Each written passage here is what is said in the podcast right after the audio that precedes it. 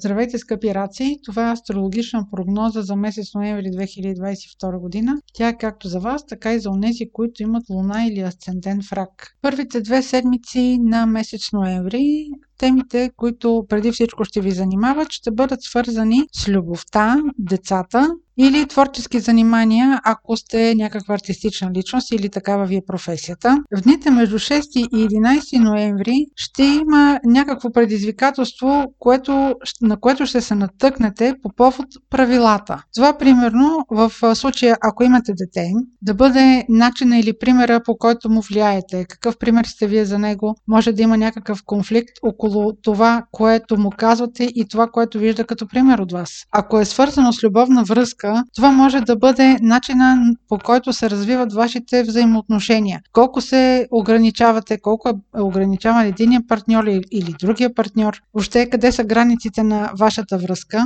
Ако пък сте личност, която има някаква творческа дейност, това може да бъде необходимост с какви правила трябва да се съобразявате. Това, което произвеждате или което ви е възложено да произведете, дали е в унисон с вашите принципи, с вашият морал. Тук ще има предизвикателство около ограниченията, които си създаваме по един или друг повод. В този период на 8 ноември ще има пълнолуние, което ще бъде в Телец. Това пълнолуние също така ще бъде и лунно затъмнение. То ще бъде в съвпад с планетата на изненадите Оран. Оран внася обрати. В случая това лунно затъмнение активира сектор от вашата карта, който се свързва с приятелствата, но също така това е един социален сектор. Той също се свързва и с големите групи хора. Това могат да бъдат и клубове по интереси, това може да бъде дейност, която да е чрез социалните медии. Въобще, ако сте човек, който влияе на голяма група хора, може примерно и да сте политика, може да се занимавате и с медия, това също е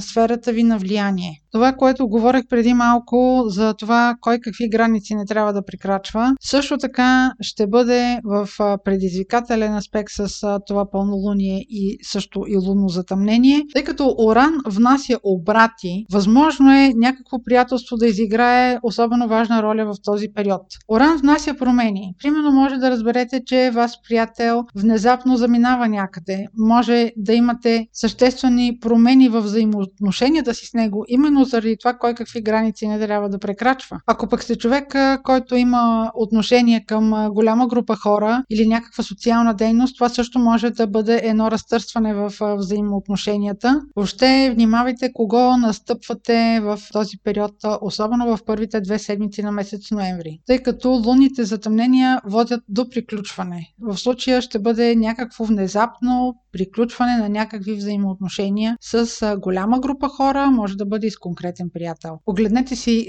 картите, ако ги разбирате и познавате, разбира се. Ако имате на 16 градус на Телец, планета или ос, това лунно затъмнение ще ви повлияе в по-голяма степен. Ако не прави конкретен аспект с ваша планета, може да бъде просто някаква новина. Следващият важен момент през месец ноември ще бъде новолунието, което е в Стрелец на 24 ноември. Във вашия случай това е сектор от картата, който има отношение към работата, рутината, екип, който управлявате. Секторът, в който има новолуние, той получава много важен импулс. Във вашия случай това новолуние може да доведе до, примерно, започване на работа. Може да бъде нов проект, дори да е на същото място. Ако ръководите екип, това би било много добра възможност да си поискате той да се разшири. Още в тези една-две седмици след това новолуние, рутината, работните задачи, възможността за започване на работа би могло да има много добро развитие. Това беше прогноза за Слънце, Луна или Асцендент в Рак. Ако имате въпроси, може през сайт astrohouse.bg и през формите за запитване там да ги изпращате. Аз ви желая успешен месец ноември!